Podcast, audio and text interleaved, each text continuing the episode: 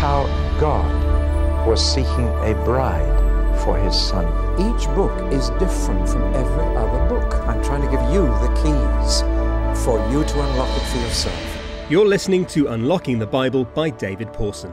Visual materials featured in this talk can be found online at davidpawson.org. This is 1st and 2nd Thessalonians, part 1. We're going to look now at Paul's letters to the Thessalonians. There are two of them, and these were the earliest he ever wrote. And therefore, these are the very first part of the New Testament to be written. Maybe you didn't know that, but this is where it all started. Paul sat down to write two letters within a few months to the same place, to the same people, and thus began the New Testament. I think we often forget that the early church didn't have a New Testament. The only scriptures they had were the Old Testament, but they also had the apostles' teaching and preaching, but they didn't have the New Testament. And this is how it all began. These letters are probably the easiest of Paul's to understand. They deal with a few very simple, straightforward issues. There are one or two difficulties that we'll need to look at. They were written by the same person, or rather persons, because Paul associates with himself Silas and Timothy. They were a team of three who came to Thessalonica and left there. And so he's writing on behalf of the three of them, though most of the writing is clearly his thinking, written by the same people to the same place at the same time, and yet the two letters are totally different in atmosphere and in temperature, in tone. They even deal with the same subjects, and yet they're dealt with in an entirely different way. The first letter is very warm and very personal. It's very concerned about them and very involved with them. And then you read the second letter, and it's totally different.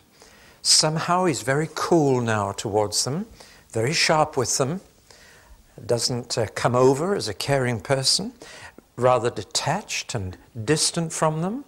And you have to ask, what has happened, either at Paul's end or the other end, between the two letters that has changed the relationship so much? Well, we're going to explore that and ask the question why. You've got to begin with the place. It's right up at the top of the Aegean Sea. It was a major port, though the harbour is now silted up a bit and it's not quite so near the sea as it was. That's happened to a lot of places. Ephesus, the same thing happened. But Thessalonica was a key town, crucial town. First, because it was on the main Roman road that went from Rome to Asia. It was called the Egnatian Way, and Thessalonica was right on that road. So by road it was a key town, but it was also the port at the head of this whole Aegean Sea. So it was the terminus of all the trade routes up and down that sea. So it was a key place. If you could establish a branch of something there, then business would spread. And if you could establish a colony of the kingdom of heaven there, then that was going to spread far and wide. So Paul moved on from Philippi to Thessalonica, now called Salonika or Thessaloniki, though people laugh at my Greek, Greek pronunciation, I'll tell you why later. But uh, there it is, it was a key town. Named after the half sister of Alexander the Great, and a trading post. They produced more coinage than any other town around the Aegean Sea, which tells you something. A lot of trading went on. They had to have a lot of money in the banks. A very large mixed population, but especially a lot of Jewish traders. Wherever business goes, Jews go. And they were there, especially because it was on the road and the sea routes. Archaeologists have found a lot of Thessalonica. They have found the Roman Forum. They've found a sports hippodrome. They even found a, a, door lintel which said on it the synagogue of the Samaritans. So there were even Samaritans there as well as Jews. Very mixed population. Now, in the book of Acts, Luke tells us that it was governed by a special kind of person called a politarch. A politarch. That's probably made up of the two Greek words polis, city, and arch or arch, archbishop, ruler, and politarch. Now, people used to question whether Luke was an accurate historian because the word politarch never occurred anywhere in ancient history. And then, in quite recent years, archaeologists discovered that word 41 times in the ruins of Thessalonica. And that was the only town that called its Lord Mayor a politarch. And uh, when that was discovered, of course, it underlined just how accurate Luke was, because he only calls rulers by that name in that city. And the more archaeology digs up, the more confident we are of the accuracy of God's word. The trouble is, people don't wait for these proofs before they start being skeptical. Well, now let's look at the church. Paul addresses them as the church in God. That's their address. It may be the church in Thessalonica, but it's the church in God. That's their real home. That's their real address. address. And it was on his second journey, which, uh, just to recap a bit, he was in Galatia down here with the churches that he'd founded there. And he said, Let's go and evangelize Bithynia. So off they went. And the Holy Ghost said, No. So he said, Well, let's try Asia. And he got there, and the Holy Spirit said, No, wrong. So they went on till they got to the sea and could go no further. Now, it's a very interesting example of guidance. They would not have been guided unless they'd been on the move. See, they didn't sit in Galatia and wait until the Holy Spirit said anything. They said, let's get on with the job. But the Holy Spirit kept saying, no, no, no. And the Holy Spirit was driving them west. And they got to the edge of the sea and they said, Well, we can go no further. And that night, Paul had a dream come over into Macedonia and help us. So the Holy Spirit can guide you better when you're on the move than when you're sitting doing nothing. You can always steer a moving car more easily than a stationary one. It's very hard to turn the wheel if a car's not moving. Same with Christians. Get on with something. Go and do it. Let the Holy Spirit guide you while you're moving. Don't just stay, stay put and wait. So they crossed to Europe and they came to a port called Neapolis, but didn't stop there because the key town in the first bit of Macedonia they came to was Philippi, further inland, and later we'll look at Paul's letter to the Philippians. But as soon as he could, moved on. In fact, he was thrown out of Philippi and he moved on to this key town, Thessalonica. So that's how they came there. He preached in the synagogue.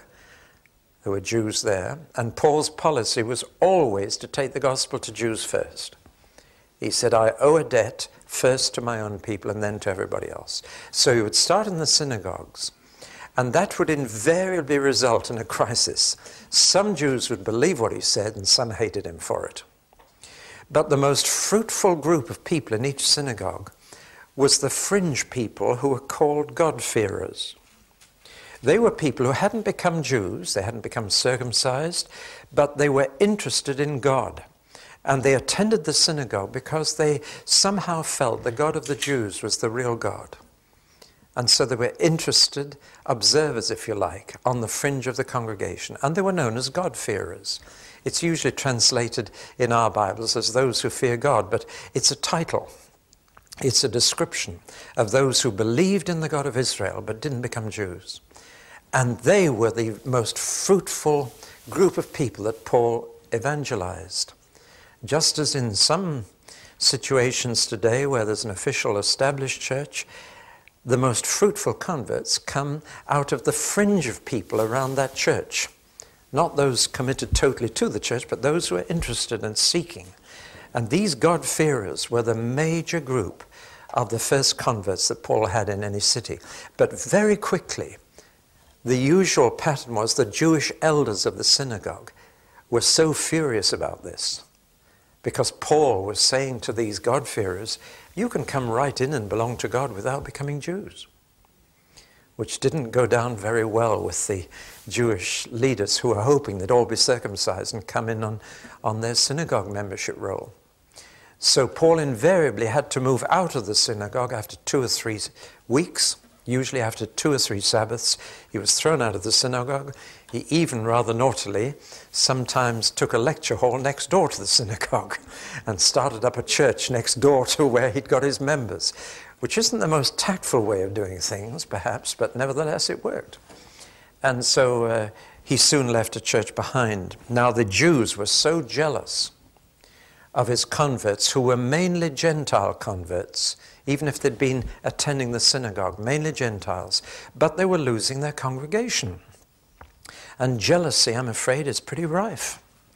They even tried it on Jesus once and said to Jesus, or rather to John the Baptist, tried it on him and said, You know, Jesus is baptizing more people than you are, John, now. You're getting more people upriver than you're getting now. Jealousy is a horrid thing. And so they really opposed Paul and he was forced to leave. They, they stirred up a civil riot, and Paul's friends, his new converts, had to make a bond to keep the peace, and out of consideration for them, Paul voluntarily left and moved on to Berea. And so he was only there for a very short period, but he left behind a solid church. I wish we knew more about how he did it in a few weeks and was able to leave starting from scratch. Of course, they did know the scriptures and they had a grounding in the synagogue, many of them, but he was able to leave a healthy church. I believe one reason for that was that he got them properly birthed at the beginning and really saw that they got the whole Peter package, as we call it, that they'd repented, believed, been baptized, and filled with the Spirit. When you do all that at the beginning for people, they stand very much better. So Paul went on to Berea, but he left Silas and Timothy behind. They weren't so much a target of hostility. So he left them behind and went on by himself to Berea. You probably know that he got into real trouble in Berea and was forced to leave there. And now he was traveling on south by himself, got to Athens, had a bit of a tough time there. He got up on Mars Hill and gave a public speech, but he was laughed at. There were a few converts, but he didn't leave a church there. And he went on to Corinth. And by this time, Paul was thoroughly demoralized. Now, I think it's important to realize Philippi, he'd been jailed, been an earthquake. He'd been sent out of Philippi, got to Thessalonica, trouble again. He had to leave there for the sake of his converts or get them into trouble. Goes to Berea, trouble there. Jews are following him all the way, stirring up trouble for him. Goes to Athens, meets all the intellectuals, the philosophers. They laugh at him when he talks about the resurrection. And though he leaves a few converts, he can't leave a church. And he arrived at Corinth depressed. This comes out in his first letter to Corinth. He said, I came to you real weakness, trembling. He said, I really had lost my nerve. And you can understand it. I mean, we think of Paul as the most successful missionary ever, but there are not many would like that experience, one after the other. He had a bad time. By the time he got to Corinth, he said, I really had lost confidence in myself. And uh, he came to them feeling very demoralized. But by this time, Timothy and Silas caught up with him. And they brought great news. They said, You've no idea. That church in Thessalonica is just great. They said they've really received the word, they're really going on with God. You've no need to worry about them. They said there, there are one or two problems, and they did mention one or two things. But the main thing is it lifted Paul's spirits after being chased from pillar to post all the way through Macedonia and Achaia, that's what we now know as Greece, uh, he just felt this is great news. And any of you who are in Christian service, it is really encouraging when you hear that your converts are standing fast. When you really meet someone who years ago you led to the Lord and you think, I wonder how they got on. Are they still going on? And then you find they are. It really does lift your spirits. So Paul is in Corinth. He has good news from Timothy and Silas. Things are going well in Thessalonica. A few problems, but nothing too serious.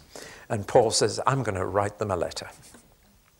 He said, We can't go, but he said, I'm tied up getting this church in Corinth going, and that had enough problems, as we'll see tomorrow morning. But nevertheless, he said, let's write a letter, and that's how the New Testament began from the start. There was also other good news because they not only brought good news from Thessalonica, they brought some money from Philippi. And that was terribly welcome because when Paul came to Corinth, he hadn't a penny. And so he went back to tent making and he went to the part of the pavement in the street where the tent makers sat on the pavement and sewed goat's hair cloth together to make tents. And he met up with another tent making couple of Jews who'd just escaped from Rome, where there was trouble. And their names were Priscilla and Aquila. That was an encouragement to him. So the three of them sat on the pavement making tents together. And then came this good news about Thessalonica going on so well and bringing a gift of money from the church at Philippi. So Paul says, Great, I can drop the tent making for a bit and get on with establishing the church in Corinth. But first, let's write a letter to the Thessalonians and tell them how thrilled we are with the news. Well, now let's begin to look at the two letters.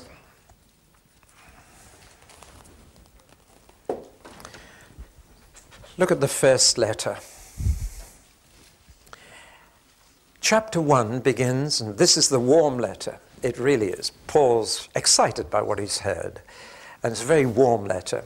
And the whole of chapter 1 is about the good news he's heard of them. And I just want to highlight four trinities, as it were, four triplets of words that uh, summarize that chapter and are very important for us. But the thing that Paul keeps emphasizing is that he's thrilled to hear they really did receive the gospel. They didn't just hear it, they received it. He keeps mentioning this word receive. You really did receive it. You took it in, you received it. And so their receptivity is the good news that is come up that is heard from Timothy and Silas. The first triplet of words I want to draw your attention to is that Paul says, When we came to you, we gave you the gospel in three ways word, deed, and sign. This is the way Paul always communicated the gospel. It's not the way we communicate it, I'm afraid, always. You notice that it's not just in words. So many Christians think if you've given people the words of the gospel, you've given them the gospel. That is not true. You've given them part of the gospel, but they have no proof that what you've told them in words is true. Or to put it simply, they need to see the gospel as well as hear it. And of the three things that Paul mentions word, deed, and sign two are for the eye, and one is for the ear. And one in the eye is worth two in the ear any day. But two in the eye and one in the ear is good communication. It is in our televisual age, but it was good communication even then. Listen, Paul didn't assume that people are waiting to hear the gospel. He did assume that they're waiting to see it. And the deeds were the human proof that the words were true, and the signs were the divine proof that the words were true. Now, we, I'm afraid, concentrate almost exclusively in our evangelism on words words preached, words printed, words taped, words sung. Words, words, words. Now, you're not going to communicate the gospel without words, that's true, because the words explain it. But it's the deeds, the way we live, and the signs and wonders that are the human and the divine proof that the gospel is true. When Jesus sent out his disciples two by two, he said, All you've got to do is very simple go to a town, raise the dead, uh, heal AIDS or leprosy, cast out demons, heal the sick, and then tell them the kingdom's come to you. In other words, demonstrate it before you declare it. Let them see it before they hear it. What a simple approach. But we don't do it. We try and tell them it first. But Paul was wise. When he wrote to the Romans, he said, You heard my message, you saw how I lived, and you witness signs and wonders all through the power of the Holy Spirit. Thus I have fully communicated the gospel all the way from Jerusalem to Albania, Illyricum, which is over the other side of Greece. Now, that is how Paul communicated the gospel Word, deed, and sign. I can't stay with it now. You'll find a chapter on this in my book, The Normal Christian Birth. But I believe we need to recover the three dimensions of gospel communication. You Thessalonians, you heard our words, you saw our manner of life, and you saw the miracles. And he said, You received what you saw and heard. See, seeing and hearing go together in Scripture. On the day of Pentecost, Peter said, That which you see and hear. And we just want people to hear the gospel, but they need to see it. And they need to see that it works. And that they need to see changed lives, and they need to see God doing wonders and signs. And then they will believe. They will believe that the words are true. So, word, deed, and sign is the first little triplet I want you to notice. But he said, That's what we gave you, and you received it. You took it in. You believed it.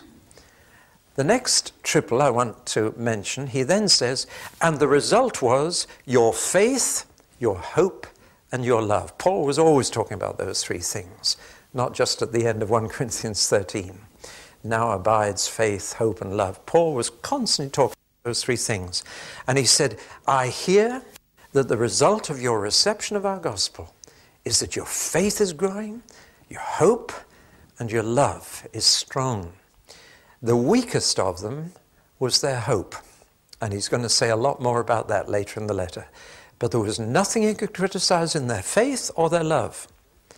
That's pretty good, isn't it? It's great when you've got a church that's equally strong in faith, hope, and love. But faith and love is a good start. Their hope was a little shaky, so he had to strengthen that hope because the heart of hope is the second coming. That's why there's a lot of the second coming in both letters, because that's the very heart of our blessed hope. But faith, hope, and love. The next Trinity he mentions is God, Jesus, and the Spirit. And all this is somehow entwined in chapter 1. They were fully Trinitarian Christians. Now that's rather important. There was a Jesus movement a few years ago that was not Trinitarian. It was Unitarian. It was all Jesus, you see? Some people are all the Holy Spirit. But true Christianity is Trinitarian. It's to repent toward God, to believe in Jesus, and to receive the Spirit. And from the very beginning, the Thessalonians were Trinitarian not in their doctrine, but in their dynamic, in their experience. They knew God, they knew Jesus, and they knew the Spirit. You're getting a picture of a church that has all this after just a few weeks crusade under Paul. It's quite a triumph, isn't it? And the final triplet I want to mention is Paul's definition of a, a good Christian. He uses three verbs. He said, You turned from idols to the living God, to serve the living God, and to wait for his Son from heaven. Now, some of you are preachers. There are three good points for your sermon next Sunday morning. A Christian is someone who's turned from idols to the living God, but he's turned to serve the living God. He is now a servant of God, and he is someone who is waiting for his Son to come from heaven. Three wonderful verbs, three dimensions of the Christian life. You've turned from, that's repentance. You are serving the living God, and you're waiting for his Son from heaven. Well, I just point out those three points. Every good preacher, they tell me, has three points to a sermon. So there are four sermons for you. And you work through them. But Paul just weaves around these threes in his chapter one. And they're very important triplets, all four of them. Let's move into chapter 2. Here was the first problem, and it concerned Paul himself and his integrity. Because those Jews who had been so jealous of him in Thessalonica had actually begun to malign him, to defame him, and behind that, of course, is the devil. The devil is the father of lies, and I'm afraid the devil, to undo a new work, he will either defame the messenger or destroy the message. And he will usually do it in that order. The first thing he does is impute bad motives to the man who started the work. and tell lies about him. And this had already begun to happen. Now, this is where we have a case of reading between the lines. And I carefully read through chapters 2 and 3 and asked, trying to read between the lines, what were they saying about Paul that he now defends himself against? You see, this is the other side of the correspondence. And I made a list of one, two, three, four, five, six, seven, eight, nine things they accused him of being. Would you believe it? And nine times he defends his integrity against these lies. Now, he's not doing it for his own pride. He's not doing it for his own reputation. He's doing it because if he allowed these enemies to destroy his character, then they would not have confidence in the gospel he'd given them. Do you see what I mean? To destroy the messenger is ultimately to cast doubt on the message. And these are the nine accusations they brought. Number one, Paul is a bungler.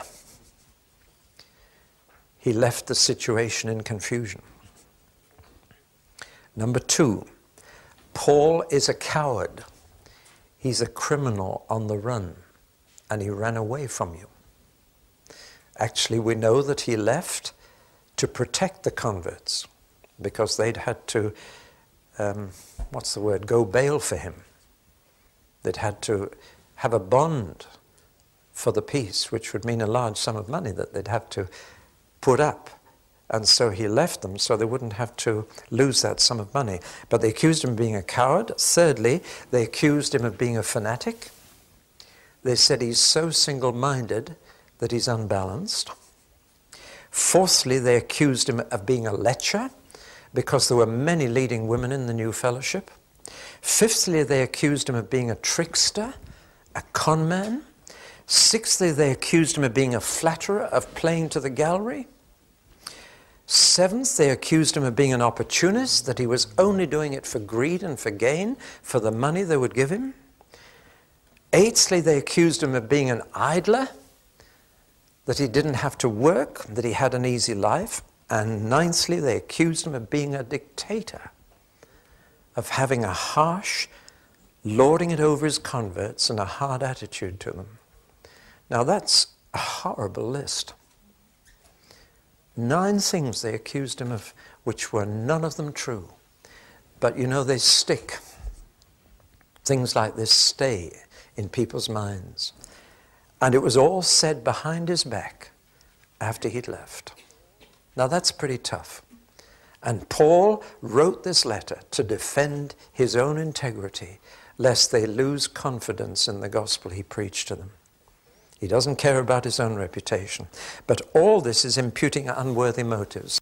And I want to say that the devil is all of those nine things.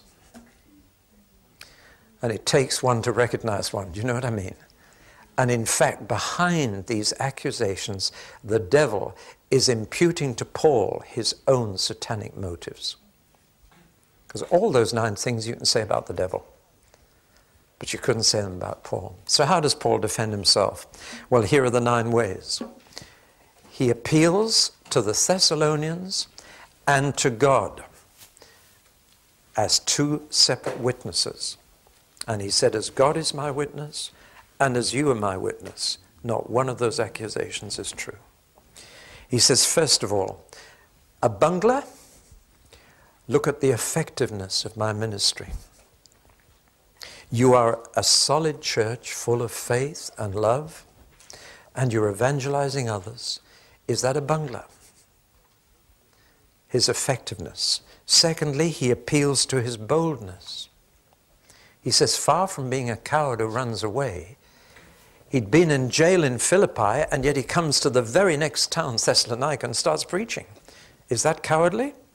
If he'd been a coward, he'd have got right out of the country. Thirdly, he appeals to his guilelessness. He said, Whatever I say, I mean, and whatever I mean, I say.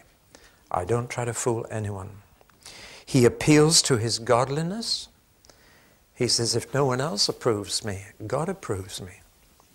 He appeals to his humbleness. He said, I didn't stand on my rights or my dignity. He appeals to his gentleness. He says, I was like a nurse with a baby with you. Like a nurse with a baby. He appeals to his selflessness. He said, I gave you my time, I gave you my money, I gave you myself. Does that sound like a person who's in it for what he can get out of it? He appeals to his busyness. He said, Far from being lazy, I labored from dawn till dusk, every day, from sunrise to sunset. And in the lack of electricity, you couldn't work in the darkness. He said, While it was light, I worked every day. He appeals to his holiness. He said, I am blameless and above reproach. Which of you convicts me of sin? Almost repeating his Lord. He appeals to his earnestness. He says, I wasn't only a mother to you, I was a father to you. I was a parent both ways. I was motherly when you needed a bit of comfort, I was fatherly when you needed a bit of discipline. And finally, he appeals to his strictness. He said, I never compromised my standards with you once. I never try to trick you into anything. Well, now, why does he say all that about himself? Well, he's saying it because he wants to defend the gospel, and he will not allow people to attack himself in order to destroy his message. One of the things they were saying about him was that he flattered them when he was present with them and forgot them when he was absent from them. What a dreadful thing to say. Paul says, Far from forgetting you, I am constantly praying for you. I never flattered you when I was with you, and I never forget you when I'm away from you. You're on my heart. Well, it's an insight into the kind of thing that the devil loves to plant into Christian work. He loves to try and make Christians suspicious of leaders, loves to try and impute false motives, and we're not ignorant of his devices. If only the devil would say all this about himself. Paul also mentions that this suffering is something he expects. And he tells the Thessalonians, you should expect it too. Suffering for the Christian is a proof of election, that you're chosen by God. It's a mark of honor, it's a seal of faith, it's the badge of a Christian. He said the people who really should worry are those who never suffer for the gospel, those who never have it rough, those who never make enemies, those who never have to pay the price. They are the ones who should worry. He said suffering is normal, but he said, I'm not going to let them get away with it. He didn't mind being put in prison or flogged or stoned and left for dead. What he would fight and fight hard against was anybody imputing unworthy motives to his ministry to try and destroy that ministry. And so it's a very strong passage. Then we come to the third section of the letter. Chapter 1 is all about their receptivity of the gospel. Chapter 2 is about his integrity as a minister. Chapter and chapter 3 and chapters 4 and 5 are to help them to grow in maturity. And he's still concerned that there's more for them to grow into and to know. And there are two particular areas where he is concerned about them one, their holiness, and in two particulars, women and work. Very practical. Some people think holiness is monastic, you know, divorced from real life. But the two areas he's going to talk about are women and work. Secondly, he is very concerned about their hope. Their faith is as strong as it could be. Their love is strong, but their hope, a bit shaky. And he has to deal with that. Let's take first their holiness. Women, it's embarrassing to tell you this, but in Thessalonica, here is the kind of thing.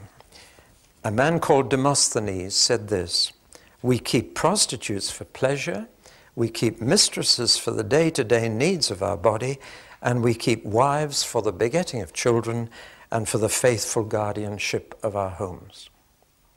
And that was Greek life. That was normal. Everybody did it. And it was from that background that these converts came. And he has two things to tell them. Number one, you stick to one woman, one wife, monogamy. And to say that in the world of those days was revolutionary. I love the story of the schoolboy who said, uh, being married to one woman for the rest of your life is monotony. But uh, it was monogamy. And that was introduced by Christian gospel preaching. And they had to turn from prostitutes, mistresses, and wives. And not just wife, but wives, because divorce was rife in the ancient world. And you just turn in your wife for a later model whenever you felt like it, as often as you change the car or its equivalent in those days. It's against that background that Paul in Thessalonians 4 says, Stay with your wife. And he says, Don't treat her like a prostitute or a mistress. Keep the marriage bed in honor. That's part of holiness, practical holiness. That's where the rubber hits the road, as they say. The other area of holiness that he tackles is daily work. Now, I've got a bee in my bonnet now. Uh, I was talking about work to 230 men a month ago in this very room. We regularly use this place for men's conferences. You were there, I think, weren't you?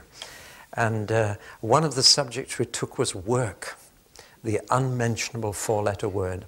I wonder when you last heard a sermon on work in your church, or when you last sang a chorus about work in your church.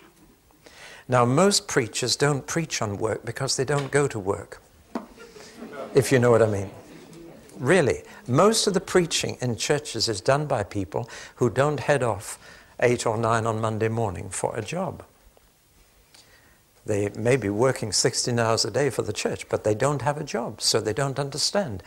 And I've looked at discipleship course after discipleship course, and not one of them talks about work. They all tell you how to be a Christian in your spare time how to pray, how to read your Bible, how to witness, how to serve the church. And it's all giving the impression that you serve the Lord out of work time. And that leaves Christians very, with very itchy feet. They want to get away from work and they want to get into Christian service. Listen, if you are a Christian, you are already in full time Christian service.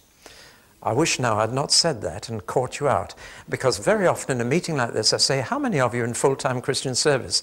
And, you know, about half a dozen hands go up. I say again, How many of you are in full time Christian service? And a few, few more hands go up. I go on asking it until every hand goes up. Because it doesn't matter whether you're a taxi driver or a missionary or what have you. Work and the way you do it is your holiness. It's your love for the Lord. It's your service to your neighbor. You do it to glorify Him. Otherwise, you're going to waste the majority of your waking life. 60% of your waking life is going to be lost to the Lord until you see that work is holiness and the way you do it. And so Paul has to tell these people to earn their own living and to make it their ambition to be dependent on nobody. Christians should not live on the charity of other Christians.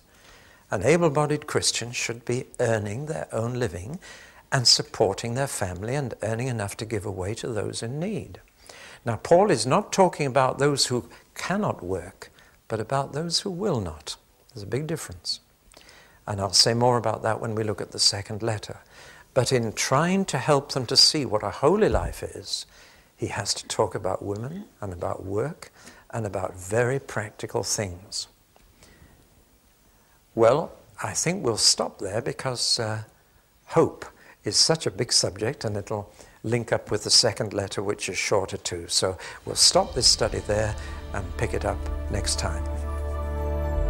You have been listening to David Pawson's Unlocking the Bible. Visual materials featured in this talk and other free resources like this can be found online at davidpawson.org.